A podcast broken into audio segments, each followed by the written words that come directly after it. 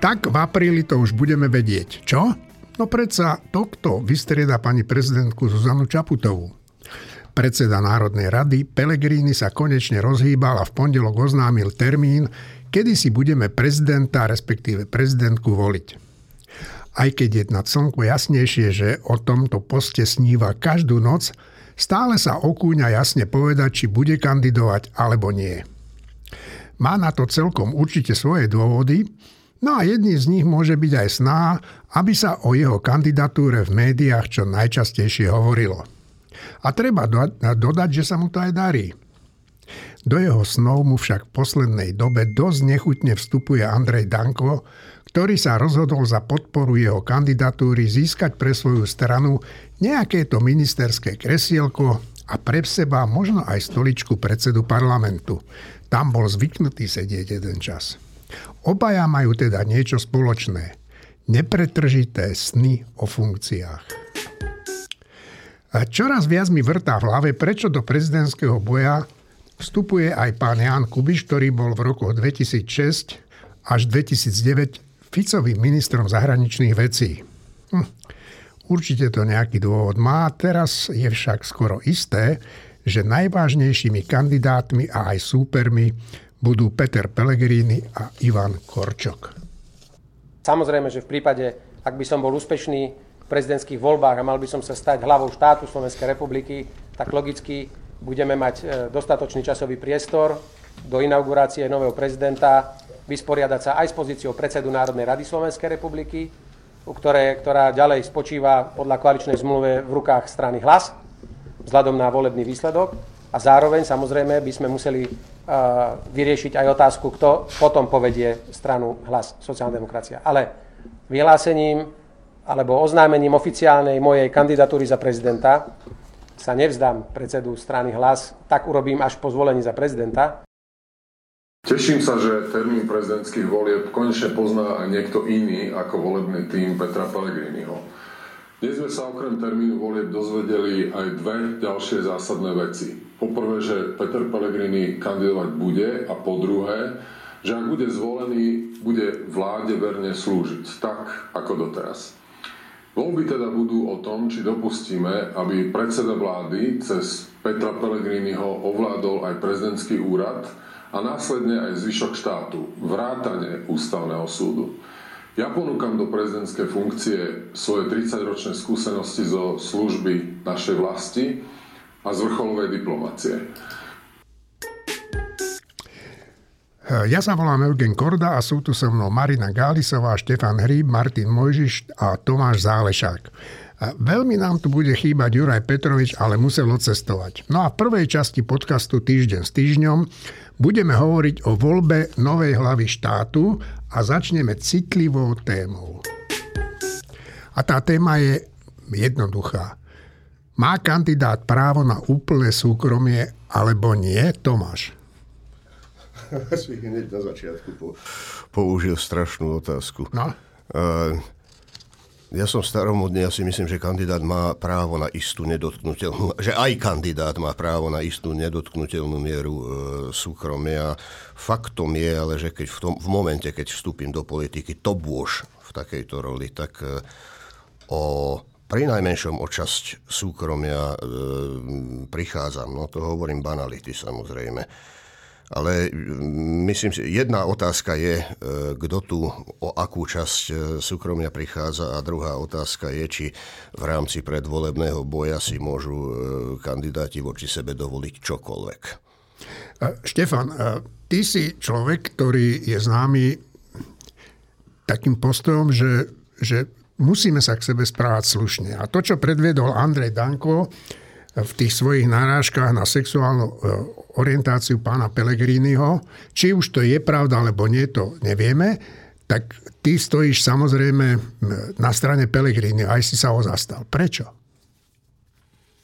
Ja nestojím na strane Pelegriniho, ja ho nebudem voliť a my sme e, pána Pelegriniho vyhlásili ako týždeň za antiosobnosť roka 2023. Čiže Čiže e, čo sa týka politického pôsobenia, e, tak si myslím, že Peter Pellegrini narobil a ešte narobí veľa, veľa škody e, v prospech únosu prvého aj druhého únosu štátu.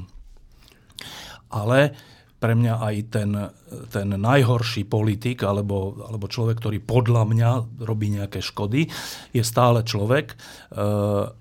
A ako k človeku sa máme navzájom k sebe správať. Aj, aj k tým svojim zlým vlastnostiam, aj dobrým, vrátane všetkého.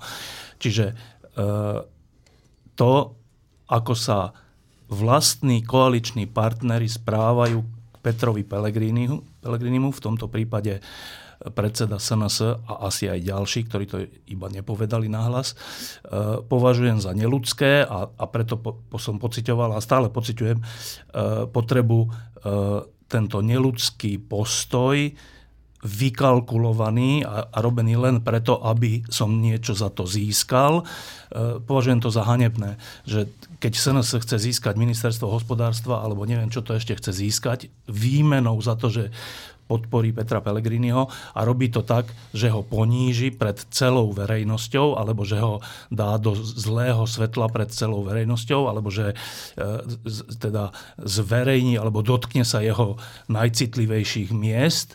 Tak to považujem za, za taký zosun politiky, aký tu e, nebol a aký si neželám, aby tu bol, lebo keď takto bude prebiehať slovenská politika alebo verejné veci, však to nedie iba o politiku, verejné veci, že tu budeme ponižovaním a, a útočením na najslabšie miesta každého z nás e, si vymáhať nejaké výhody, no tak to sme potom v pekle a ja v pekle žiť nechcem.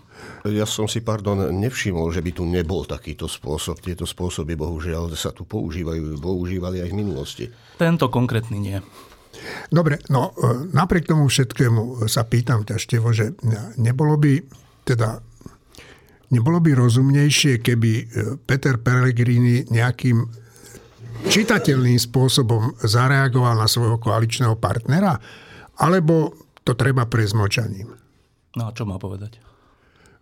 No tak e, má povedať, že proste je to začiarov celé, že nech sa do toho pán Danko nestará. Hm, to, to, to je to, že či mlčí alebo či proti tomu e, vystúpi, to, to nepovažujem za dôležité. E, niekedy aj mlčanie je správnou odpovedou. E, čo považujem za dôležité je, že v oblasti súkromia je samozrejme, že verejný činiteľ musí strpieť väčšiu mieru kritiky a všelijakých otázok a tak, to je pravda, ale súčasne si myslím, že v tejto oblasti, o ktorej hovoríme, nie je povinnosť človeka eh, a politika eh, povedať eh, o svojej orientácii alebo o svojich nejakých súkromných záležitostiach a nemožno k tomu človeka takýmto spôsobom nútiť, to si myslím. To, to s tebou súhlasím. Na druhej strane, Marina, nie je možné, že takýto človek by mohol byť nejakým spôsobom vydieraný, keď, keď proste on, on nechce, aby sa o tom hovorilo? To je otázka, ktorú primárne mieňo ja si nekladiem, lebo človek môže byť vydieraný a vydierateľný kvôli 1500 rôznych áno, veciam, áno. aj keď je treba z väčšinovej sexuálnej orientácie, tak môže mať iné e, veci vo svojom živote, o ktorých e, buď nerád hovorí, alebo ktoré sú aj naozaj objektívne zlé, čo sexuálna orientácia menšinová nie je zlá. Ja chcem len dodať k tomu, že existu, tu je taký spor takých určitých zásad, Jedna zásada je úplne jasná, že nikoho nemožno nútiť k tomu, aby urobil coming out. Naozaj nikoho. V slušnej spoločnosti by také niečo nemalo sa vyskytnúť, že nátlak. A to aj v prípadoch, keď je, dajme tomu už verejným tajomstvom alebo mnohým ľuďom zjavné, ako to je, tak naozaj k tomuto nemožno nikoho nútiť bez ohľadu na to, o koho ide. Ale je tu ešte druhá vec a to je zásada určitej takej pomernosti alebo slušnosti. A tá pomernosť a slušnosť sa dá uplatniť na každého a mňa v tomto zmysle strašne trápi to, čo robí Peter Pellegrini verejne. Nie to, čo robí v súkromí alebo nerobí. Ale jeho verejný postoj je taký, že on bez problémov doslova príjma zbožňovanie ľudí a voličov a voličiek, ktorí sú inak homofóbni a nedávajú si servitku pred ústa, keď ide o vyjadrovanie sa vzhľadom na LGBT komunitu a ich e, častokrát internetové aj ústne prejavy sú plné, že to je tá vaša gender ideológia a to je tá vaša LGBT lobby a tak ďalej a nadávajú takýmto ľuďom. A od týchto voličov homofóbnych Peter Pellegrini bez problémov príjma adoráciu, zbožňovanie. No a nemyslím si, teraz aj keby mal akúkoľvek orientáciu, toto politik by nemal robiť bez toho, aby korigoval tých ľudí trochu, že akože tak toto je začiarov. On by mal povedať týmto ľuďom, ktorí ho majú radi, že pozor, toto je začiarov, takéto vyjadrovanie. A druhá vec, Peter Pellegrini, pokiaľ viem, nerobí nič v politike preto, aby sa na Slovensku dala aby sa rozvinula spoločnosť, v ktorej nie je problém povedať o svojej orientácii, v ktorá je tolerantnejšia, spoločnosť, ktorá je znášanlivejšia a nie je nenávistná voči menšinám. Robí preto niečo Peter Pellegrini? Nie. Peter Pellegrini sa zapriahol do jedného záprahu spolu s Robertom Ficom a ťahajú krajinu kam? Do Ruska. K systému, ktorý nie že nenávidí ľudí s menšinovou orientáciou, ale doslova ich postihuje zákonom. Nedávno bol v Rusku prijatý zákon, že to, čo sa považuje za LGBT propagandu, že je normálne, že trestné. No. Tam vás môžu zavrieť za dúhovú vlajku tak aký politik je taký, ktorý ťahá krajinu týmto smerom? A keď si toto rozoberieme, tak je už úplne nedôležité, akú má orientáciu taký politik, lebo to je zlý politik. A ak ešte hypoteticky môže mať on sám menšinovú orientáciu, neviem, tak už aký je to potom človek, keď zároveň toto robí? No, teda, musím povedať, že si povedala skoro všetko. Martin. Ja poviem toto súhlasím úplne s tým, čo bolo doteraz povedané, aj s tým, že proste to je naprosto nepripustné správanie, čo predvádza predtým Igor Matovič a teraz Andrej Danko smerom k Petrovi Pelegrinimu, ale jedným dýchom hovorím aj toto. Peter Pellegrini si to plne zaslúži. Peter Pellegrini je človek, ktorý umožnil vznik koalície s Andrejom Dankom a s celou tou jeho partiou, tých deviatich ďalších SNS, nesns poslancov, tak ako hovoril Tomáš, to, čo sú to za ľudia, to, že sa vedia chovať ako hovedá, je známe dávno. To, že sa Andrej Danko bude takto chovať, e, to nie je vôbec žiadna novinka, to bolo to je akože, Mohli sme si mnohí na to staviť, keby sa na to dalo staviť, tak stali staviť na to peniaze a vyhrali by sme, že títo ľudia sa budú takto chovať. Andr, Peter Pellegrini umožnil, aby takíto ľudia boli vo vláde. Nehovoriac o smere. Fico v tejto chvíli nie je nahlas homofóbny, ale celá tá strana je, je homofóbna a v momente, respektíve je ochotná kedykoľvek hrať akokoľvek silno touto kartou. Toto pustil Peter Pellegrini k vláde. Prečo by on mal byť toho hovedizmu práve ušetrený? Ja si myslím, akože opakujem, súhlasia so všetkým, čo bolo predtým povedané, ja si myslím, že si to zaslúži. Štefan. A ja si myslím tiež, že si to zaslúži a ja si myslím, že my všetci si čo zaslúžime a napriek tomu sa k nám pristupuje tak, ako keby sme si to nezaslúžili. A preto aj k Petrovi Pelegrinimu ja si myslím, že sa všetci máme správať tak, že hoci si šeli čo zaslúži, tak takéto správanie, hoci by si ho zaslúžil, sa nemá konať. Uh, myslím si, že sme k tomu povedali všetci, čo sme povedať chceli. Uh, ja tým, že som sa síce nevyjadroval, že som tú tému otvoril a je dobre, že sme to urobili. Uh, a ešte poďme k tomu Petrovi Pellegrini. Tak stále sa hovorí, že on je ohrozením demokracie, keby sa stal prezidentom. Tak poďme si to tak úplne jasne povedať, Marina. Prečo? Však taký prezident nemá veľké právomoci. No má. E, nemá ich také malé, ako by sa to zdalo. Takto. Keď je prezidentom rozumný, slušný človek, ktorý bráni dobré hodnoty a ktorý má na záujem Slovenska, tak vtedy sa ukáže, že tie právomoci tam sú. Má právomoci vetovať zákony, posielať návrhy zákonov posielať na ústavný súd, má právomoci e, ešte rôzneho iného charakteru, reprezentuje krajinu v zahraničí a tým, s kým sa stretáva, o čom hovorí, aké vyhlásenia poskytuje, tak čo je extrémne dôležité, tak ukotvuje krajinu v nejakom geopolitickom priestore nejakým spôsobom. A to sa dá robiť veľmi dobre. To sme videli za prezidentovania pani Zuzany Čaputovej. Raz výborne, inokedy menej intenzívne, ale videli sme to v zásade. No a keby sa stal prezidentom Peter Pellegrini, tak by sme videli, že aké v skutočnosti má prezident na jednej strane maliličké právomoci, pretože on by v podstate 90% svojich právomocí posunul Robertovi Ficovi. A na druhej strane, aké má veľké možnosti konať niedobré veci pre Slovensko. Tomáš? Peter Pellegrini, to, to tu bolo rôznymi slovami konštatované, Peter Pellegrini vstúpil do koalície s Ficom, Peter Pellegrini vstúpil do koalície s Dankom, Peter Pellegrini dal, umožnil vytvorenie tejto koalície svojim, svojim rozhodnutím. A Vzhľadom na to, už ako sa táto vládna koalícia dnes správa, a to je len začiatok, si vieme odvodiť aj čo môžeme čakať, ak táto koalícia bude mať okrem premiéra a svojich rezortov aj svojho prezidenta. To bude, to bude fakticky rana systému celej kontroly a deleniu moci. Aj keď nie, nie de jure, ale de facto. Mňa tu napadá, napadli, ale prepáč, ak môžem, dva, dve, krátke, Jasne, poz, dve poznámky ešte vôbec k tej otázke súkromia politikov a vstupu do verejnej.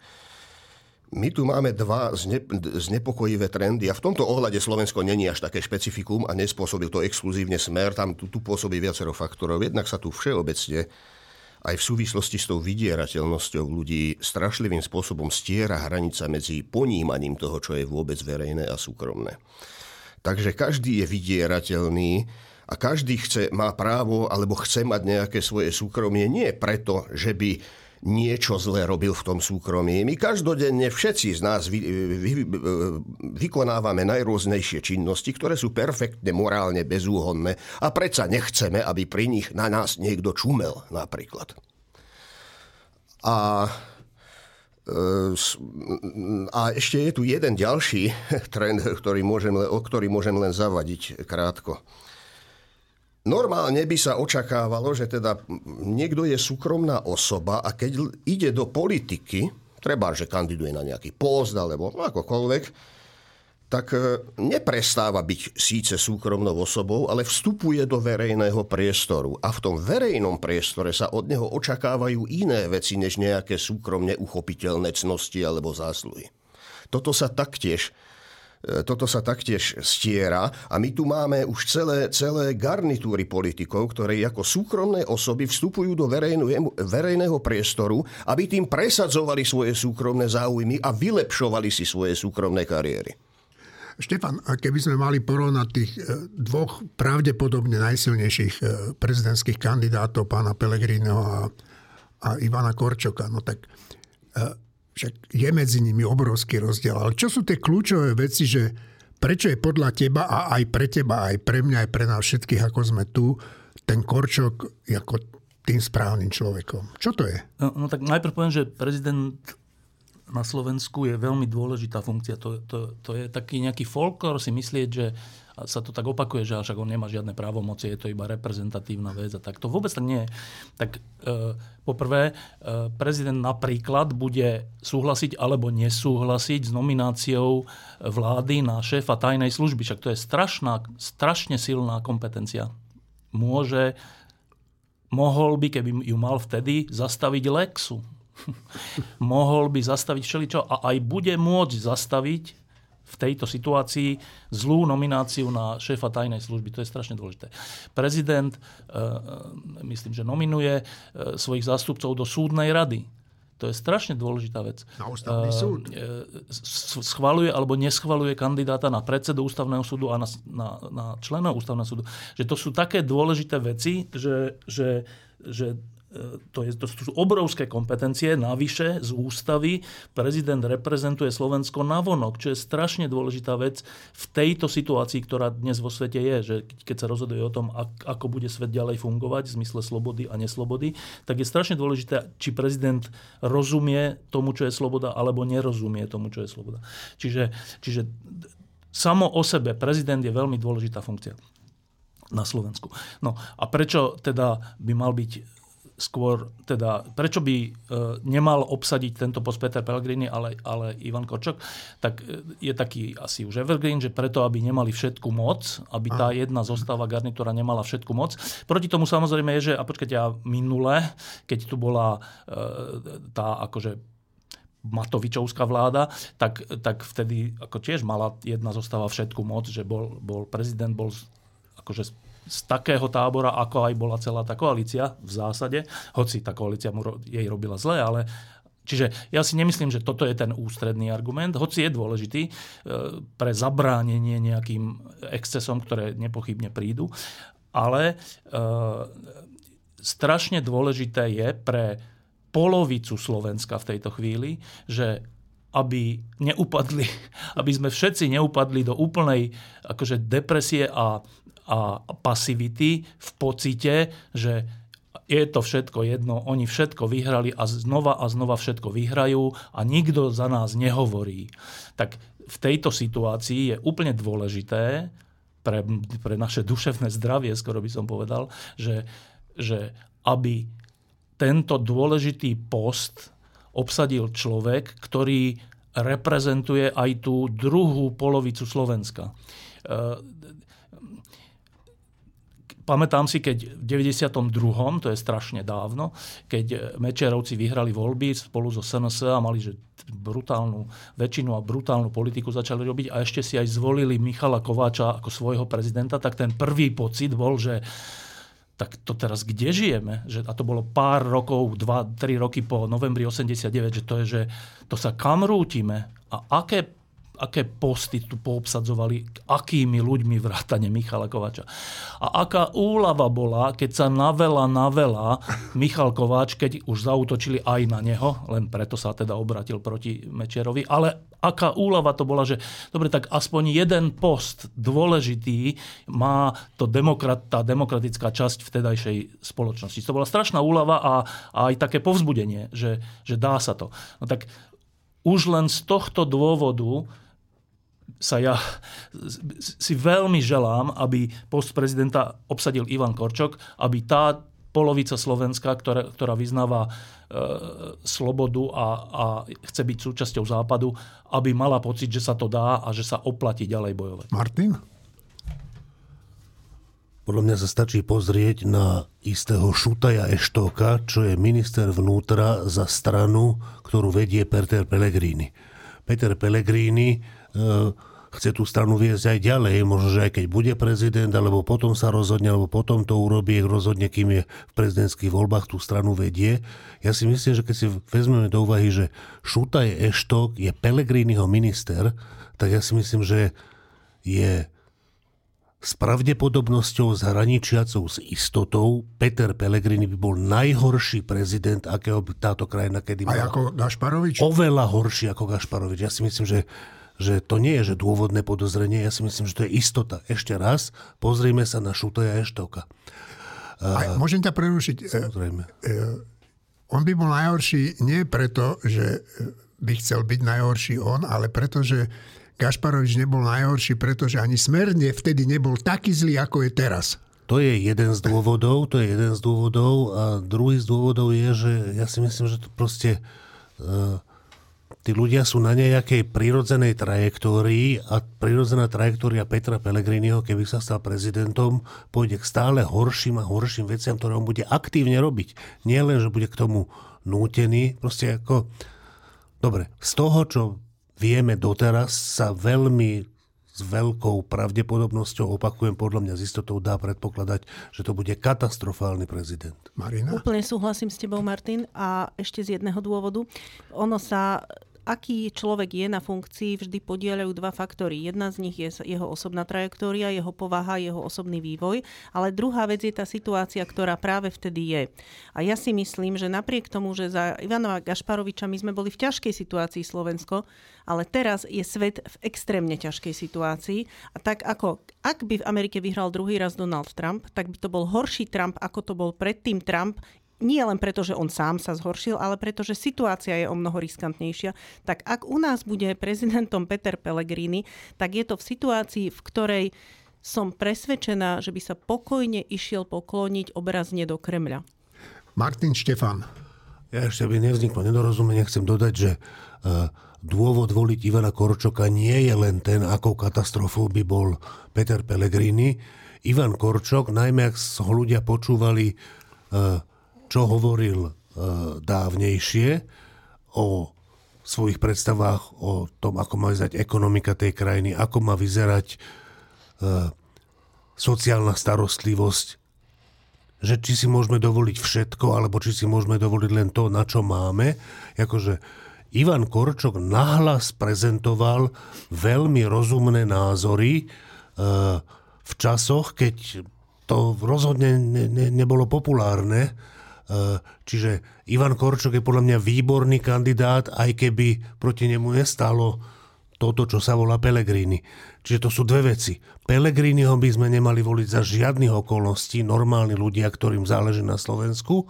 A druhá vec je, že Kor, nech by proti nemu stal kdokoľvek, nemali by sme voliť Pelegrinio. A skoro to vyzerá tak, že nech by voči nemu stal kdokoľvek z toho, čo sa teraz javí, že by potenciálne mohlo stáť. Skoro proti každému je správne voliť Ivana Korčoka. A ešte jedna dôležitá vec. Uh ľudia, ktorí pred stáročiami uvažovali o tom, že ako usporiadať spoločnosť, tak vymysleli správnym spôsobom takú vec, že, že moc je delená a, a tie jednotlivé zložky e, sú vyvážené, alebo že niektoré dokonca sú tak postavené, aby stali proti sebe, aby sa obmedzovali. E, v tomto zmysle na Slovensku sa to nepodarilo zatiaľ, v zmysle, že e, vyváženie výkonnej moci a, a zákonodárnej moci u nás funguje tak, že výkonná moc má väčšinu v parlamente a tá vždy zahlasuje za tú vládu. Čiže to není kontrola. To v Amerike, ktorá, ktorá sa toľko kritizuje, je úplne častý prípad, že čas republikánov alebo čas demokratov hlasuje proti vlastnému prezidentovi a nejakému zákonu, lebo si myslia, že nie je správny a tam to vyváženie nejakým spôsobom existuje. U nás je pravidlo od roku 89, že väčšina súhlasí vždy s vládou. Tá, tá vládna väčšina je vlastne iba prevodová páka zámerov vlády. A preto je dôležité, že keďže to takto funguje na úrovni parlament vláda, tak je dôležité, aby e, hlava štátu, to je ďalšia ústavná funkcia, bola alebo plnila aspoň túto funkciu, vyvažovaciu, alebo kontrolnú, alebo nejakú takú. A hovorím to preto, že e, tie úvahy, ktoré začali e, prenikať z, z, z hlasu, že ale však vlastne však vlastne náš predseda by mohol byť ďalej predseda hlasu a súčasne prezident je presne proti tomu zmyslu toho úradu, v zmysle, že, že e, no tak len si to tak predstavme, že, že, že bude prezident, ktorý bude vetovať alebo nevetovať návrhy zákonov hlasu, ktorého bude ale predseda. No tak asi ako bude teda vykonávať e, túto kontrolnú funkciu zákona a všetkého. Čiže už len toto, že ako oni o tom uvažujú, to je, to je pokračovanie, ale ešte zosilnené pokračovanie toho Gašparovičovského, že ja som vlastne, neviem, jak to povedal, či de facto, alebo ako, e, ja som vlastne za smer povedal už ako prezident. Člen, že som člen Smeru. Nebol si člen, ale že akože, no tak e, on to len tak akože tak nesmelo povedal. Títo to hovoria už rovno, že nie, že, nie, že bude ako nezávislý prezident, ale tak trocha na našej strane. Títo už uvažujú, že však ale on bude ďalej predseda hlasu ako prezident. No tak už len toto samotné je dôvodom e, voliť Ivana Korčaka. Ja pred niekoľkými rokmi tento človek povedal o inom človekovi s menom e, Mečiar, že teda nevie, odkiaľ zobral peniaze, aby si mohol zrekonštruovať tú krásnu vilu, to krásnu veľkú vilu v Trenčianských tepliciach s názvom Elektra. No a tento človek, ktorý tak kritizoval toho Mečiara, e, nejaký čas pobýval po všelijakých pofiderných podnájmoch, kde platil údajne, údajne platil obrovské nájomné a nakoniec sme sa pred pár dňami dozvedeli, že si teda konečne kúpil byt, no a ten byt je za 509 tisíc, ale jeho skutočná hodnota je oveľa, oveľa vyššia. A dnes tento človek, e, súčasný premiér, povedal, že čo sa čo čudujeme, že si kúpil taký byt, lebo že však v tom komplexe býva kopu mladých rodín a že to len svedčí o tom, že tu sa dá kúpiť, tu si môže hoci kto kúpiť taký byt. No a že vlastne on nejakých 200 tisíc vysúdil od novinárov. No, tak ja neviem, mne sa tak rozum trošku zastavuje nad tým a povedal, že už nikdy to nebude viac komentovať. Martin. Podľa mňa je to úplne konzistentné, akože naozaj mladé rodiny na Slovensku majú prakticky všetky dosť peňazí na to, aby si mohli kúpiť pizza pol milióna, preto aj tá podpora tých mladých rodín nie je až taká výrazná ako podpora dôchodcov. No a Fico, však sa na ňo pozrite, to je vlastne tiež mladá rodina, furt nejaká iná, furt nejaká nová mladá rodina je to, tak on len sa tam zaradil, to nie je nič zvláštne. Marina? Ono by to malo byť ale overiteľné, nie? Že či niečo ano. vysúdil, koľko vysúdil, Však... kedy, od koho, finančné pomery. A koľko e, z toho, čo vysúdil, už dal Bašternákovi za to, že býval v tom predchádzajúcom byte. Ale ja mám pocit, že ako keby to, že politici u nás dávajú aj nejaké také, že pre finančné priznania alebo priznania finančných pomerov, ako keby to bolo úplne pre srandu králikov tu na, lebo tu na niekto pokojne povie, že vyhral nejakú lotériu? Kto no. to povedal teraz? Ale to... Kanis. Kanis, áno, Kanis. Áno, a, akože... To bol minister obrany, povedal, že vyhral lotériu a odtiaľ má tie peniaze. No, a, to, a to sú tak neuveriteľné veci, veď ale, ale overiteľné, pretože toto všetko sa dá overiť. Ešte aj s notárským podpisom môžete mať overenú výhru v lotérii napríklad. A to, či vysúdil pán Fico niečo alebo nevysúdil, aj to sa dá overiť.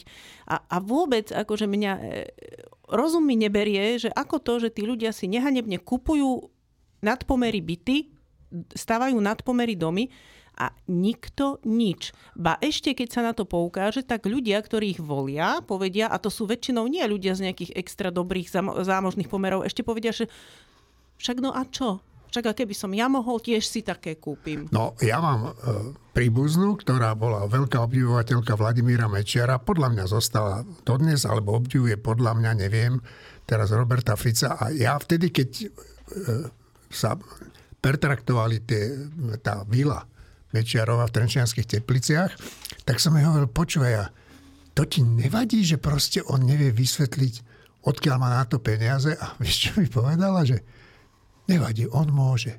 Martin. Ja by som Marine povedal, že, že odpovedal tým, čo povedal Dušan Galis, že čo koho do toho, odkiaľ on má peniaze. Inak poznámka. Dušan Galis nie je mi rodina, to je Galis s krátkým A.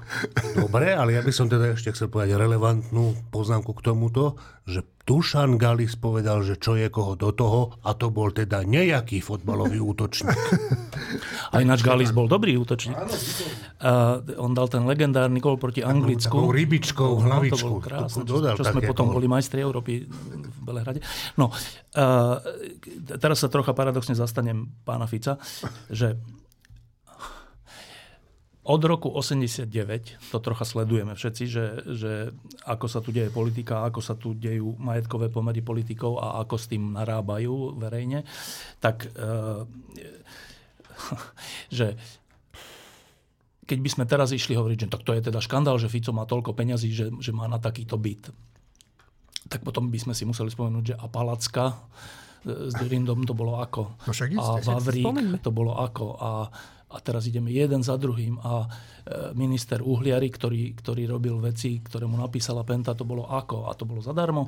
A, a, a, teraz vlastne by sme skončili, že, že vlastne kto to tak nerobí, že koľko je tých ľudí v politike, ktorí to tak nerobí. Ja ich zo pár poznám, tak neviem, či sú to už ani není všetci tých, ktorých poznám, ktorých je pár, ktorí bývajú vo svojich panelákoch alebo vo svojich bytoch, ktoré mali predtým stále a nezabezpečili ani svoje, svoje deti a tak ďalej. E, jediný rozdiel je asi v tom, že e, tí, tí takí škrupulóznejší e, si nepostavia obrovské sídlo a ne, neprstiajú sa do, do obrovského, najdrahšieho bytu, ale tvária sa, že vlastne až tak veľa nemajú a potom tie peniaze nejak užívajú tak, tak nebadanejšie. A potom sú bezskrupulózni, ktorí si povedia, čo však zarobili všetci a ja, prečo by som sa ja mal skrývať, tak si kúpim veľký dom na, na Slavíne alebo čo. Že, že, čo je možno troška aj také, že, že otvorenejšie než to druhé, ale podstata je tá istá. Čiže, čiže áno, nemá to tak byť a nemajú byť 200 tisícové e, nejaké škatule, ktoré potom neviem vysvetliť a mám byť neviem kde.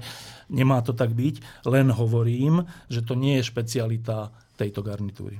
No ale to si myslím, že si sa Roberta Fica nezastal. Ty si len správne povedal, že robili to všetci a teda to nie je dôvod, aby sme o tom nehovorili aj v prípade Roberta Fica. Martin. Ale ja si myslím, že Robert Fico to nerobil. Akože Robert Fico za posledných od vlastne roku 2006 e, bol len málo rokov, kedy on nebol vo vrcholnej funkcii predsedu vlády. Keby bol v nejakých nižších funkciách, tak ja by som povedal, že, že možno možno si aj bol schopný korupciou zarobiť takéto peniaze, ale ako vieme od pána Kaliňáka, korupcia na najvyšších miestach na Slovensku neexistovala, čiže podľa mňa Fica netreba preverovať, či korupciou nezískal nejaké neprimerané peniaze, pretože on za korupcie podľa Kaliňáka vlastne nemal ako súčasniť. Tomáš? Pokiaľ ste boháč, alebo zbohatlík, alebo zbohatnutý, zbohatnutý politik, uh, a príde sa vám na nejaké darebáctva, na nejakú korupciu alebo čokoľvek toho druhu, je vždy časť ľudu, ktorá obdivuje zbojníkov, pokiaľ tí zbojníci ju presvedčia o tom, že sú tzv. naši a tzv. národní. A nie nejakí predstavitelia medzinárodného kapitálu, kozmopolitného, volajakí Rothschildovia alebo Šorošovia. Čiže antikapitalistický resentiment a nevôľa voči boháčom je jedna vec. Ale pokiaľ tí boháči sú tzv. naši, tak sa tým môžu dokonca chvastať a o popularitu ne neprídu. Ma, zaujímavá kuriozita z histórie. O Hermanovi Geringovi bolo známe, že bol, že bol skorumpovaný, sfetovaný, že, že, že robil jednoducho svíňačiny rôzneho druhu a napriek tomu bol populárny. Dobre, však ja si Bol to predstaviteľ národného hm. bohatstva, kapitálu. Ja si pamätám Roberta Fica, keď sa tak hrdo hlásil k Jurajovi Janošíkovi. Tak dnes je streda, zajtra bude štvrtok, však ten týždeň sa nemení, som povedal múdrosť. A zajtra budú protesty na celom Slovensku, po celom Slovensku. Tak má to význam, Štefan? Má to veľký význam a pritom, poviem aj B, e, to A je, že e, pozerajúc sa na to, čo sa deje, najnovšie vyhlásenie je, že už nebudú rušiť len špeciálnu prokuratúru, ale aj rovno celú NAKA, teda ten, ten orgán vyšetrovací, ktorý riešil tie najťažšie veci, že celý ten orgán vlastne idú zrušiť. Tak e, pozerajúc sa na toto, e, je úplne správne a občiansky, občiansky primerané, že ľudia, ktorým záleží na tom, aby Slovensko nebol unesený štát, tak prídu na námestie vyjadriť tento svoj postoj a čím viac ich bude, tým silnejšie bude to vyjadrenie a tým väčšia e, šanca je, že tie kroky budú aspoň obmedzené alebo spomalené alebo niečo také. Čiže to je A, je to úplne správna, rozumná a užitočná e, aktivita vo štvrtok prísť na námestia. B. E, tým sa ale nezmení to, že sa zruší e, teda špeciálna prokuratúra a NAK a znižia sa tresty a skrátia sa premlčacie lehoty a tým pádom vlastne mnoho ľudí, ktorí tu ten štát uniesli do roku 2020 bude beztrestných. To sa tým nezmení a s tým treba rátať a s tým treba ísť na tie námestia, aby sa nestalo, že keď sa tieto veci budú postupne diať, tak ľudia si, si povedia, že ja na čo vlastne chodím na námestia, keď aj tak urobia všetko, čo chcú. Nie. Oni urobia všetko, čo chcú, možno pomalšie a so všelijakými problémami, ale urobia, lebo iné nemôžu. Oni sú vydieraní sami sebou a svojou minulosťou.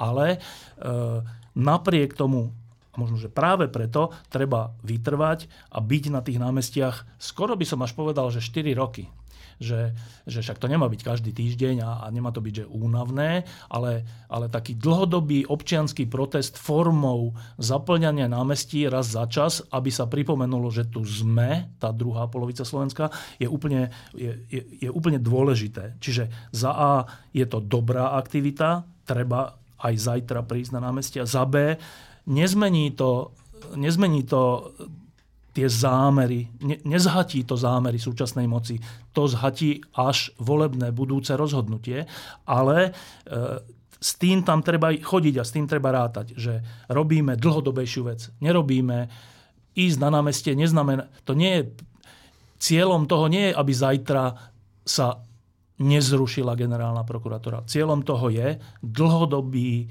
dlhodobý postup občanov, opozície, mimovládneho sektora a ďalších ľudí, ktorým záleží na tom, aby Slovensko nebolo unesené a ten výsledok, to ovocie, bude až v nasledujúcich voľbách. No a ja by som k tomu rád dodal, že my e, týždeň na svojej stránke bude mať prenos z Bratislavského námestia, však uvidíme, ako to dopadne, ale e, ja to vidím tak a píšu mi aj takí aktivisti z menších miest, že že oni už nikto nemá záujem, že nikto sa nevie. A ja si myslím, že v tých malých mestách to majú oveľa ťažšie tí ľudia zorganizovať nejaké protesty. Tak ja plánujem sa na také dva protesty vydať a možno z toho budeme mať živý prenos. Uvidím, ako to dopadne. Tomáš. To je smutná okolnosť, ak ulica personifikovaná alebo námestie personifikované musia vyvíjať dodatočný vyrovnávací tlak tam, kde zlyhá, zlyhajú politické elity. Eh, je to potrebné, zázrak to nie je a je to ale zároveň príznak nie celkom normálne, nie normálneho stavu jednoducho. Ale počúvajte, pokiaľ ide o tú vládnu moc a to rušenie NAKA, rušenie... Áno.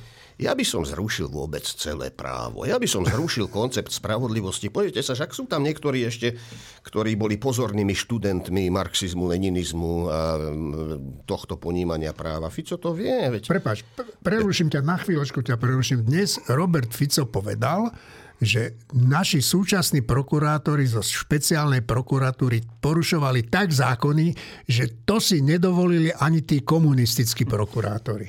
Pokračuj, prepač. No, Fico implicitne spomenul revolučnú spravodlivosť, to je pod, z marxizmu, leninizmu hľadiska tá skutočná spravodlivosť.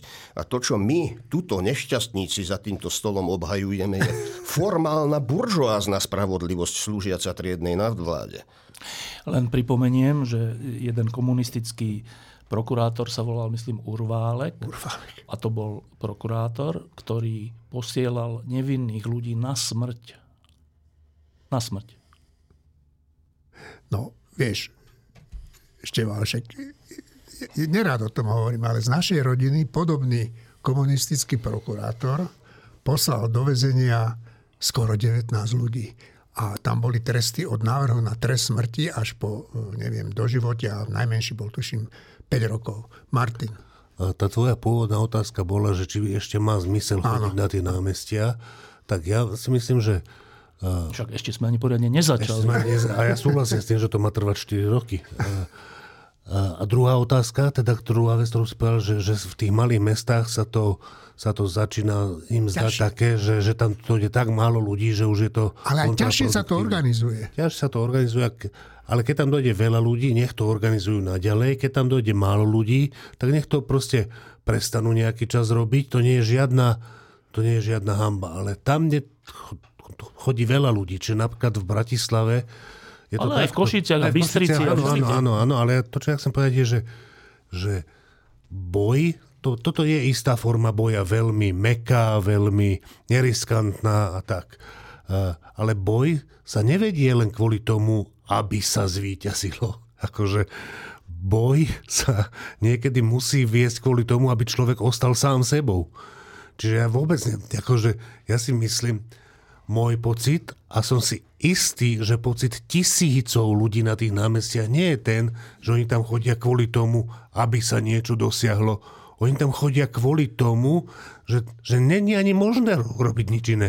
Ak je to zhromaždenie, tak moje miesto je tam. A ja si myslím, že tisíce a tisíce ľudí to tak cítia a tí tam znova a znova budú.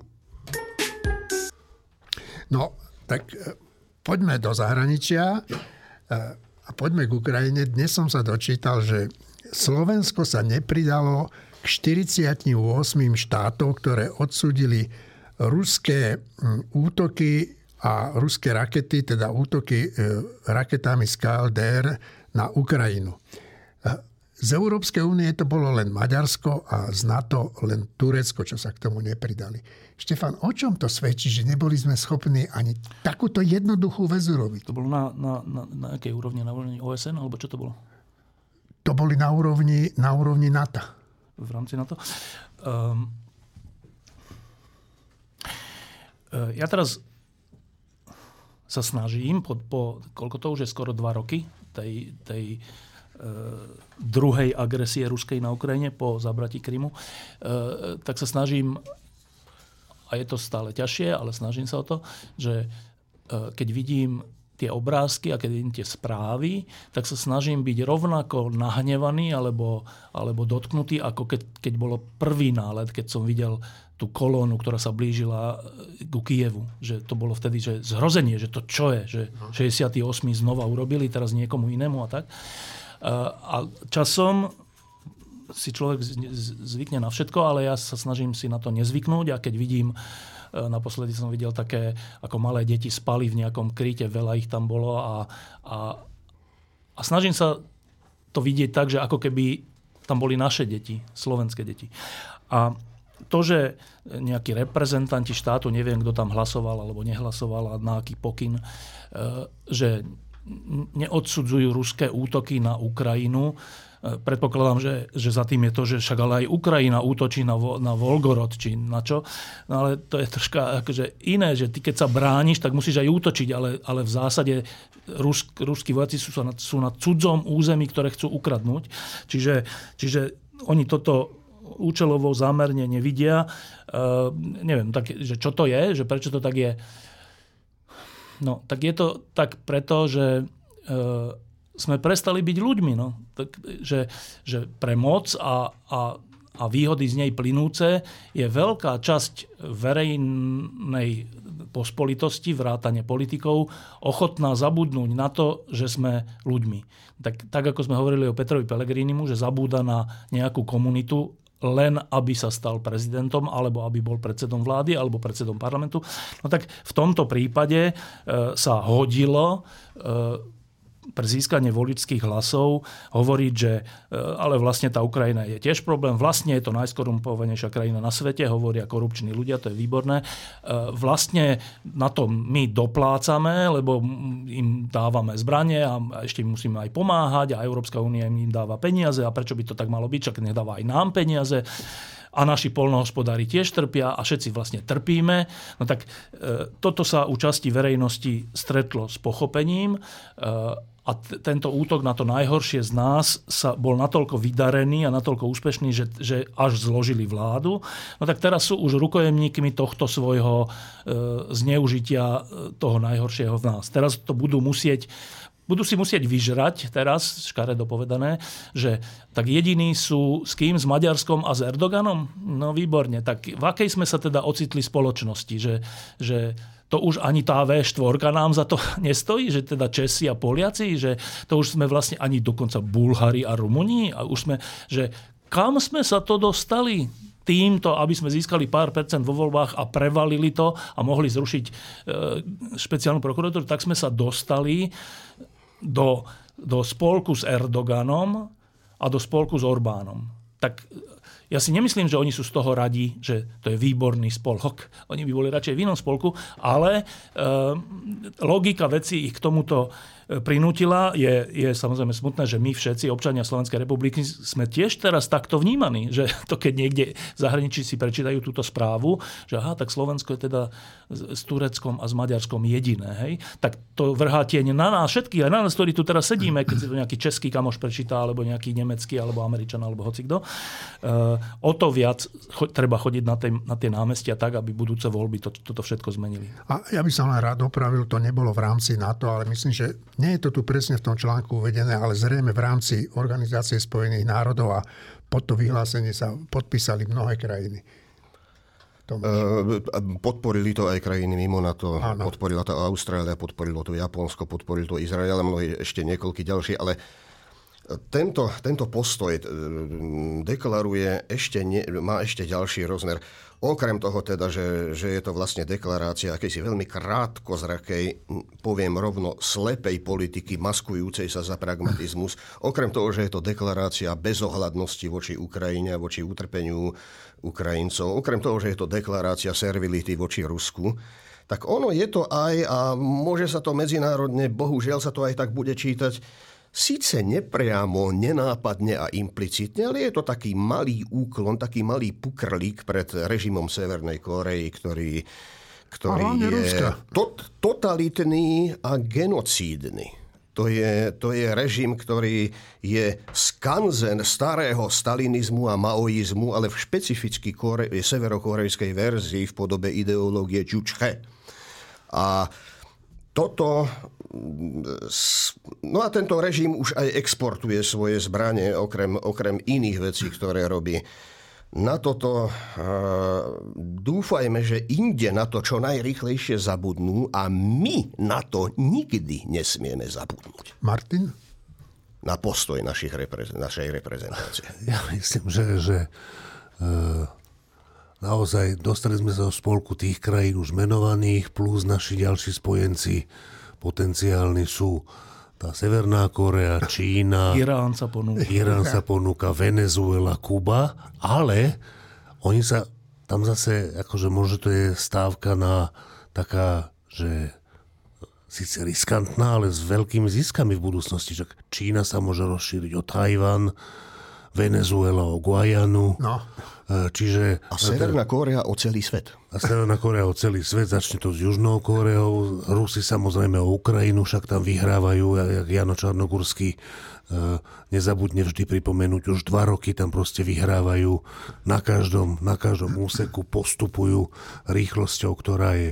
Čiže za chvíľu, za chvíľu možno budeme ich chváliť za to, že sa, že sa pridali ešte v čase, keď to nevedeli úplne všetci a že sme, že teda sme súčasťou tohto nového, nového svetového poriadku a stali sme sa tou súčasťou tak rýchlo. No, uh, ja si myslím, že by sme mohli prejsť aj na chvíľku k Izraelu. A ja som sa tam dozvedel len také dve zásadne nové veci a to prvo vie, že aj Američania už tlačia dosť výrazne na Izrael, aby konečne ustanovili nejaký palestínsky štát. Však uvidíme, ako to dopadne. Izrael sa vždy tomu bránil a mal na to dobré dôvody. A druhá vec je, ktorú som e, si prečítal, že e, agenti izraelského Mossadu a iných tajných služieb operujú v okolí Gazy a, a na všelijakých tých prechodoch do zahraničia, lebo sa obávajú, že Hamas vyvezie tých, tých rukojemníkov von, aby ďalej mohol Izrael vydierať. E, neviem, či vy máte niečo k tomu povedať a vidím, že asi nie. Tak ešte, aha, ty ma, tak to máš hovor. No ono s celou tou vojnou aj s, e, e, izraelsko palestínskou. Blbo povedané už v tomto momente, lebo to, čo zaútočilo na Izrael, je mm, ozbrojená banda lotrov, nie štát v, prí, v prístom slova zmysle. V, Iz- v, v Palestíne sa, Izra- sa štát nikdy nepodarilo vytvoriť a nie je to preto, že by to v Izraeli a priori nechceli. Jednoducho tu sa stretávajú E, zločinecké kliky, teroristické organizácie, alebo jednoducho nejaké, niekedy sa hovorí e, v súvislosti s Palestínou o palestínskych autoritách alebo palestínskych úradoch, ale to nie je, to necharakterizuje plnohodnotný štát z určitých dôvodov. A opakujem, tie dôvody neležia v existencii Izraela alebo v nevôli Izraela ani, ani v nevôli Spojených štátov. Tam sa to jednoducho nedarí. Tu sa stretávajú dve entity, ktoré nie sú rovnocenné. Izrael je napriek všetkým problémom štát a vzhľadom na to, že je permanentne vlastne vo vojne, je to aj pozoruhodne uspokojivo fungujúci štát, ktorý má svoje, svoje právne štruktúry, svoje voľby, svoje, svoje zastupiteľské, svoje reprezentácie, v ktorých sa osoby striedajú, ale úrady zostávajú, svoj spôsob kontroly moci a delenia moci a tak ďalej a tak ďalej. No a na druhej strane tu máme proste kliku. A to, to, tu sa nám odtiaľ to sa odvíjajú aj všelijaké, všelijaké permanentne sa opakujúce problémy s vysporiadaním sa, aj všelijaké morálne a politické nedorozumenia, ktoré, ktoré sa okolo toho nabalujú. Jednoducho, e, Izrael, palestínsky štát nevznikol. A to, s čím tam má Izrael dočinenia a čomu musí čeliť aj to nešťastné palestínske obyvateľstvo, palestínsky Arabi a tak ďalej, to nie je štátna politika Palestíny. To je niečo iné. E, ešte k tomu treba asi povedať jednu vec, že e, je možné byť plne na strane Izraela v zmysle jeho E, snahy o, samotnú, o zachovanie samotnej svojej existencie v prostredí, ktoré by najradšej Izrael vymazalo z mapy. A súčasne je možné byť e, obozretný voči politike a činom pána Netanyahua, ktorý e, podobne ako na Slovensku, čeli rôznym trestným veciam a čeli im tak, že chce meniť zákony a, a, a potom naráža na vlastný ústavný súd, najvyšší súd. Čiže je možné byť plne na strane Izraela a súčasne vnímať a, a uvedomovať si, že Netanyahu je v úzkých z rôznych dôvodov a môže sa to prejavovať aj pri jeho krokoch e, voči, voči e, teda Gaze. Čiže e, to, to, ja by som bol rád, keby to bolo čiernobiele, ale ani toto nie je čiernobiele. E, v tej vláde izraelskej sú aj rôzni e, trocha tak trocha fanatici, ktorí majú všelijaké nápady, čo sa týka gazy od vysídlenia cez atomovú bombu až po zabratie e, gazy a, včlenenie do izraelského štátu. Čiže, čiže e, tie kroky Spojených štátov ja veľmi vítam, že existuje niekto silný, ktorý je úplný spojenec e, Izraela, bez ktorého by Izrael ťažko mohol prežiť, tak ja úplne vítam, že takýto spojenec dbá aj na to, aby kroky Izraela boli primerané.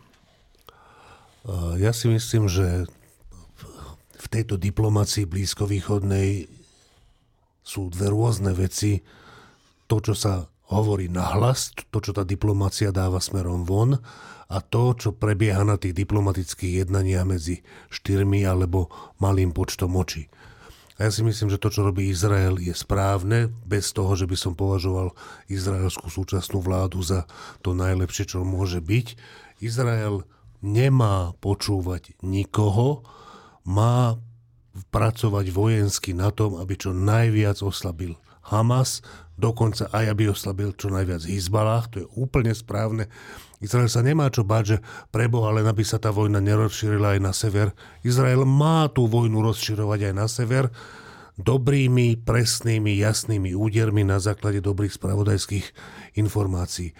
A tá vojenská kampaň musí pokračovať podľa mňa dovtedy, kým sa nejakým spôsobom nezmení celkové naladenie palestínčanov. Kým to nebude také, že dobre, urobili sme takýto útok, potom bola nejaká reakcia na to, tu sme nejako prežili a pokračujeme ďalej, pripravujeme ďalší taký strašný útok, ešte ich nezabijeme 1400, ale 14 tisíc, alebo niečo podobné. Nie. Ja si myslím, že nemajú, nemá Izrael inú možnosť, než zmeniť naladenie nadkritického množstva palestínčanov, nech to stojí, čo to stojí. Pritom samozrejme celý svet sa bude ozývať, lebo to je hrozné, tie veci. Proste platí sa za to ľudskými životmi. Palestínske ľudské životy sú úplne rovnaké ako, ako hoci aké iné. Tá cena je strašná Bohužiaľ, ja si myslím, že Izrael nemá inú možnosť, než si vynútiť, že tá cena bude zaplatená, až kým sa nezmení postoj palestíncov. Štefan, nové číslo. To je asi všetko, nové číslo. Uh, tak, uh, v novom čísle týždňa, ktoré vyjde v piatok, je to druhé tohtoročné uh, vydanie, druhé, dobre hovorím?